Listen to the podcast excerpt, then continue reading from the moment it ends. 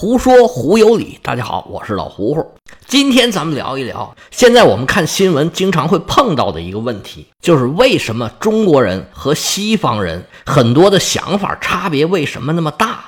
我们中国这块地方和欧洲啊面积差不多大，为什么中国有一个统一的多民族的国家，而欧洲呢就是小国林立？为什么东方更倾向于集体主义和集权政治，而西方呢？更倾向于个人主义和分权政治。今天这题目有点大啊，而且这种事儿啊，这么重要的事儿，肯定有很多高人呢，以前都解释过。我在这班门弄一下斧头，用我自己的方法来解释一下这个事情。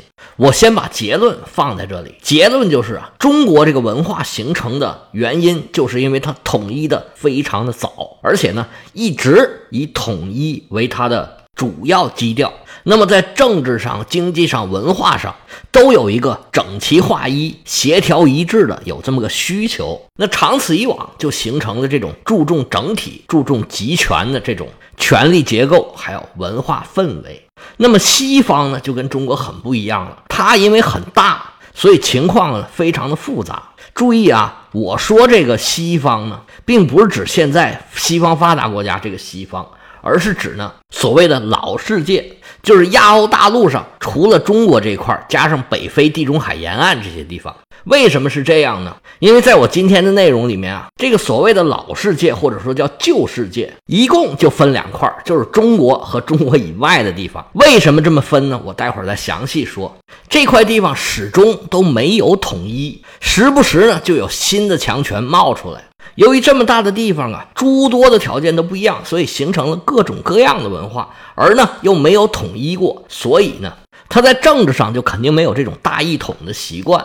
那么没有王权的统一，他就用宗教来进行统一。但是宗教作为意识形态领域的东西，它在很大程度上呢是没有强制性的，所以不管什么宗教，它都是教派林立，而且呢跟世俗的权力结合起来，它不但没能统一当时的世界。而且呢，搞的是更分裂了。各个地方兴起的各式各样的强权，他也有心要统一当时的已知世界，但是谁也都没有能够做得到，所以就产生了现在这样一个结果。这是大概的一个情况。那么下面呢，我就分中国跟西方，咱说的啊，我说这个西方，我们分别说一说他们的情况。我们中国人就喜欢说有史以来。我们中国有明确证据的历史，那是商朝以前呢。我觉得应该是有夏朝的，但是种种原因吧，咱就不提它了。就是打有史以来，这个史咱就说是文字历史，就打商朝开始算。那个时候虽然没有实现真正意义上像现在这种意义上的统一，但是那个时候呢，就有一个天下的观念，就有天下共主的观念。就有人想要统一当时的，在中国人来看呢，已知世界，这是什么呢？就是所谓的天下。那是为什么呢？我觉得啊，多少有点地理决定论。大家从地图上可以看得出来，我们中国以中原为中心的这一块地方啊，确实是一个相对独立的地理单元。咱们学中学历史的时候，经常讲东到大海，对。大海对当时的人来说就是一个不可逾越的障碍，那就是到头了。再往东呢，就不可能再有什么了。往西边有沙漠，有青藏高原。虽然有河西走廊往西边通着呢，但是对古代人来说呀，到这儿啊也算是到头了。往西就不适合人类居住了。往南呢，现在河南、安徽南部，再往南这就是楚国了。楚国呀，就是以沼泽为主。那都是各种动植物的天下，并不适合人类居住。再往南，那就更没办法住了。往北又是大漠，又是苦寒之地。所以在中国人看来啊，这么一块地方已经是安排好的，中间是我们住的。那么越往外越是没有人，不适合人类居住的。所以中国人呢，很早就形成了这种五福的观念。现在我们讲出了五福了，是指这个亲戚关系特别远。其实最早的五福啊，是一个地理概念，就是以王畿，就是首都这儿画圈儿五百里画一圈儿分别叫做。侯服、殿服、岁服、药服、荒服，那个时候那五百里呢，比现在的要小。这五服呢，也有不同的讲法，咱们就按刚才我说的这个来吧。说老实话，这五福到底叫什么？对现在的人来讲没有什么意义。不过这个呢，确实反映了当时中国人对于天下的这种认识。你看，它五百里为一福，五五两千五。折算到现在公里呀，就应该是以现在这个洛阳啊，或者说是长安，应该不是长安，就是以洛阳河南南部吧为中心，以一千公里左右画这么一个圈儿。那离得越远，就离文明越远；离得越近，就离文明越近。中国人当时对世界、对天下就是这么一个认识。但是你看看，它确实也就是现在中国大致的这么一个范围。有了这种认识。中国的统一啊，其实就是顺理成章的事儿。随着这个技术不断的提高，到了秦始皇这儿，哎，就有人能做到这一点了。这个是咱们中国为什么能统一，我们都很好理解。那下边呢，咱就说说那边，就是咱们说的老世界里边，除了中国以外的这块地方。这边呢，可就复杂的多喽。我们现在的概念里啊，觉得西方世界是以地中海为核心的，最辉煌的就是所谓的古希腊文明。那后来呢，接过古希腊接力棒的呢是古罗马，然后西罗马帝国灭亡了。历史就进入了中世纪，然后呢，文艺复兴捡起了希腊和罗马以前的传统，随后呢，从西欧那边啊，就长出了现代的这些国家。这个呢，我觉得啊，是一个西方中心论，或者叫做西欧中心论，给现在全世界各个地方啊很多人灌输的一个错误认识。西欧的这些以英法德意为代表的这些国家，后来确实他们发达了。但是呢，一共也没有多久。在此之前呢，西欧这块地方一直是一个特别蛮荒的地方，他们自己都瞧不起自己，并没有现在他们自我感觉的这么良好。在中世纪以前啊，这块地方就是所谓的旧世界，刨掉中国以外的所有的这些地方，它的中心是巴比伦，就是现在伊拉克这块地方。当时从地中海周边。到叙利亚、伊拉克这个所谓的黎凡特这个地方，还有小亚细亚、黑海周边，包括现在伊朗这块地方，一直到阿富汗和印度这边，都知道文明最发达的地方，当时的中心就是巴比伦这块地方。这里是人类文明最早的起源，这农耕文明就是从这儿开始的。它的地位就有点像中国的这个中原地带，无论哪个政权兴起来，都要先把这地方给占了。搁中国讲，这叫奉正朔。我占了这块地方，才能成为所谓的天下共主。跟中国一样，所有的新的政权、新的强权势力，都是从已知世界的边缘上冒出来的。他们也都想统一当时的已知世界。问题是当时的能力所限吧，他的科学技术没发展到这地步，所以没有一个政权能做到这一点。咱们数一数啊，从最开始什么亚述王国呀、赫梯王国呀，这咱就不说了。出名的大家都知道的，咱们得从波斯帝国开始说起。波斯帝国它起源于伊朗高原的东边，它一路往西打，打下了巴比伦，然后他就觉得，哎，我是老大了，天下共主了。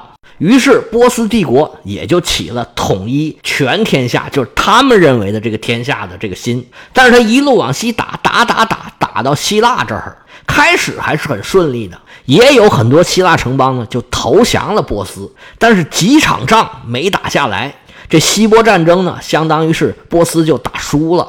于是。他这个统一的进程啊，就停下来了。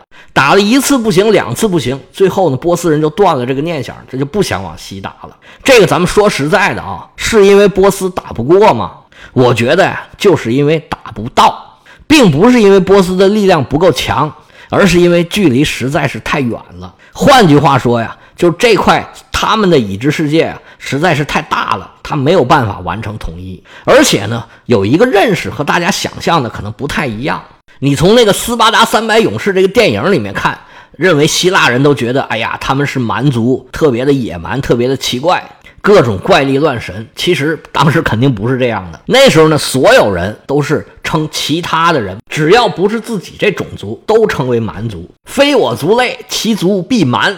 两边打仗，希腊人管波斯叫蛮族，波斯人也管希腊叫蛮族。而事实上，当时希腊人是一定心知肚明，波斯的发展水平、文明程度比他们要高得多。希腊的发达崛起，尤其是雅典的崛起。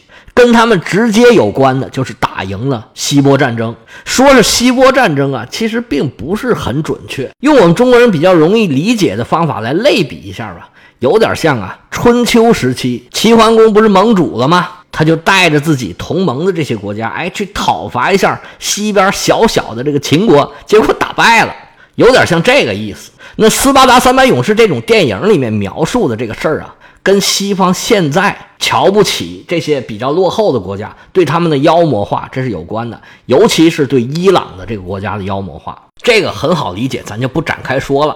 那么当时呢，虽然希腊觉得波斯人呢是跟自己不一样的人，但是这种感觉呢，有点像啊，比如说齐国人觉得楚国人跟自己不一样，秦国人觉得燕国人跟自己不一样，是这种感觉，而不是说现在我们中国人觉得外国人跟我们中国人不一样，不是这种感觉。为什么这么说呢？这个呢，咱们就得提一提一本书，这本书呢叫做《历史》。这是西方第一个叫历史的这本书，它的作者是希罗多德。关于希罗多德的很多认识啊，我觉得其实是不对的，是西方中心论对历史的一种认识。百度百科上面写的就是古希腊的作家、历史学家，而且呢，有很多人把他这部书啊叫做《希波战争史》。但是这几种叫法，我觉得都是有问题的。希罗多德这本书啊，他自己并没有给他起叫什么名字，历史这个名字啊是后人给起的。实际上呢，这本书是以波斯人的角度来写的波斯历史，并没有怎么写希腊的历史。当然了，涉及到希腊的东西呢，也写了不少，但是那个都不是主线。主线就是波斯这个国家的形成发展的过程。如果把这本书叫做波斯史，这是完全没有问题的。但是如果叫希腊史，这个是与内容不符的。叫希波战争史，这个也不对。这本书呢分为上下两册，上册呢就讲了波斯的各种各样的故事，还有各种地方的风土人情；下册呢主要讲的就是希波战争。而希罗多德出生的地方呢叫做哈利卡纳苏斯，是在小亚细亚南端。一个希腊人的殖民城市。那至于希罗多德的具体的血统，这个不知道，应该是有希腊人的血统。而且这本书呢，是用爱奥尼亚当地的方言写成的，算是希腊语吧，因为这个就是希罗多德的母语。而那个时候呢，希腊只是一个地理概念，并没有一个国家叫做希腊。而希罗多德所在的哈利卡纳苏斯呢，已经是波斯帝国的属国了。所以希罗多德觉得自己是波斯人也非常的正常，这才有了他这个写史的角度。我为什么讲希罗多德讲这么老多呢？就是因为啊，从他的书里可以非常明确的看出来希腊和波斯他们之间的关系，这个跟我们现在这种认识是完全不一样的。谁发达谁落后，谁文明谁野蛮，现在这个西方人都已经把它给弄混了。这个我觉得这个就是故意的。实际上，欧洲比亚洲落后，西欧比东欧落后啊！这个情况啊，一直持续到近代工业革命以后，才有了现在的这个结果。西欧的这些国家凭借他们的强势地位，可以说是用枪杆子、用炮舰打出来现在的这个状况的。这个到这儿啊，咱们就得给它扭转一下。还历史以本来的面目。波斯想要统一，他就没完成。之后啊，在希腊的旁边也算是希腊的一部分吧，希腊文化圈的一部分，崛起了一个马其顿。亚历山大呢，又捡起了要统一的这么一个念头，他就一直往东打，打打打打，一直打到了印度。亚历山大呢，算是统一了东一半，东一半这个已知世界呢，算是被他给统一了，征服了。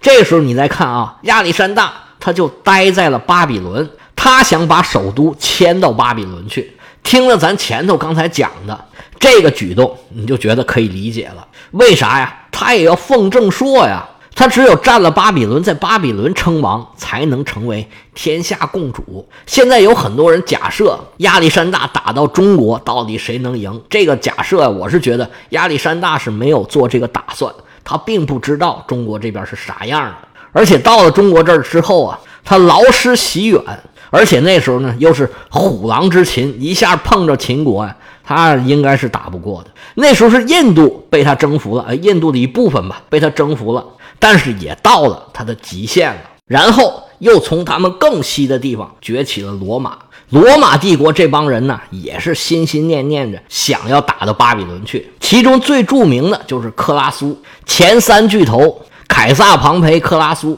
凯撒、庞培都有军功啊。那克拉苏他就想啊，我打到帕提亚去。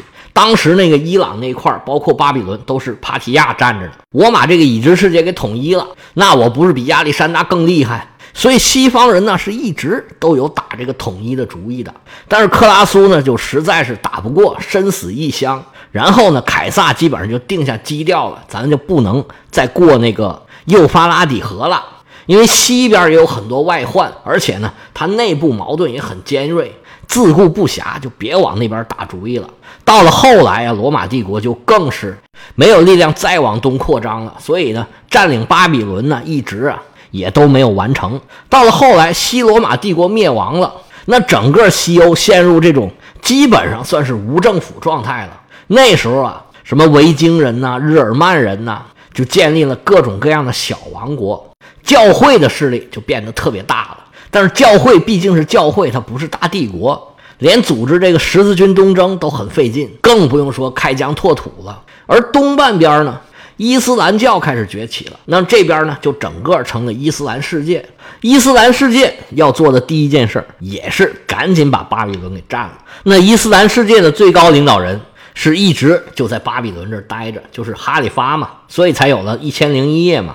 到后来啊。欧洲啊，始终有人想统一欧洲，像俄国人呐、德国人呐，包括英国人、法国人都有人想这么干，但是种种原因吧，也没有人能干成。那到了后来文艺复兴的时候呢，其实也是主要因为没有强权，这些号称的什么帝国、什么帝国之类的，其实啊对下面的控制力是很弱的。那么整个中世纪呢，就成了一种城邦的状态。那么他们到文艺复兴的时候呢，又把希腊罗马这一套城邦的东西给捡起来了，所以才有了这种欧洲小国林立的这种状态。到了中世纪的晚期，法国统一了，他这一统一啊，就太可怕了。他在规模人数上啊，对这些小国形成了非常明显的碾压势态。那么又促成其他几个比较大的王国形成了统一的民族国家，像什么意大利啊、德意志、英格兰呢？才逐渐形成了现在欧洲的政治格局。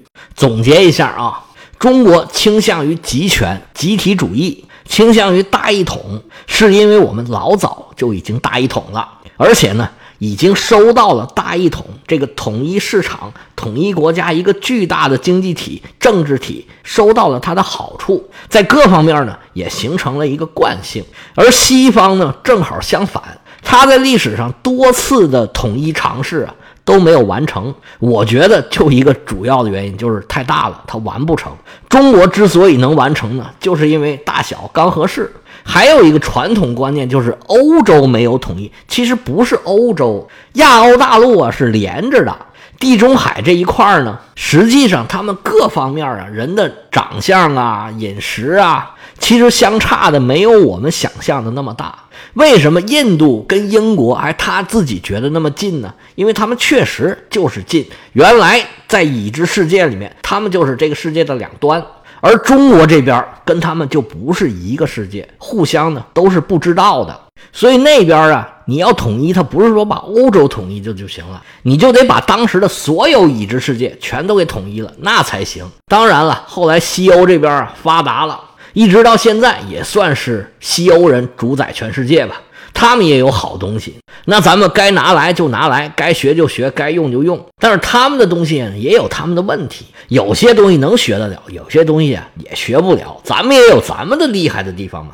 其实咱们中国呀，现在学西方没少学，但是我们也有我们的传统异能，该捡起来咱也得捡起来。今天讲了这么多呀，主要。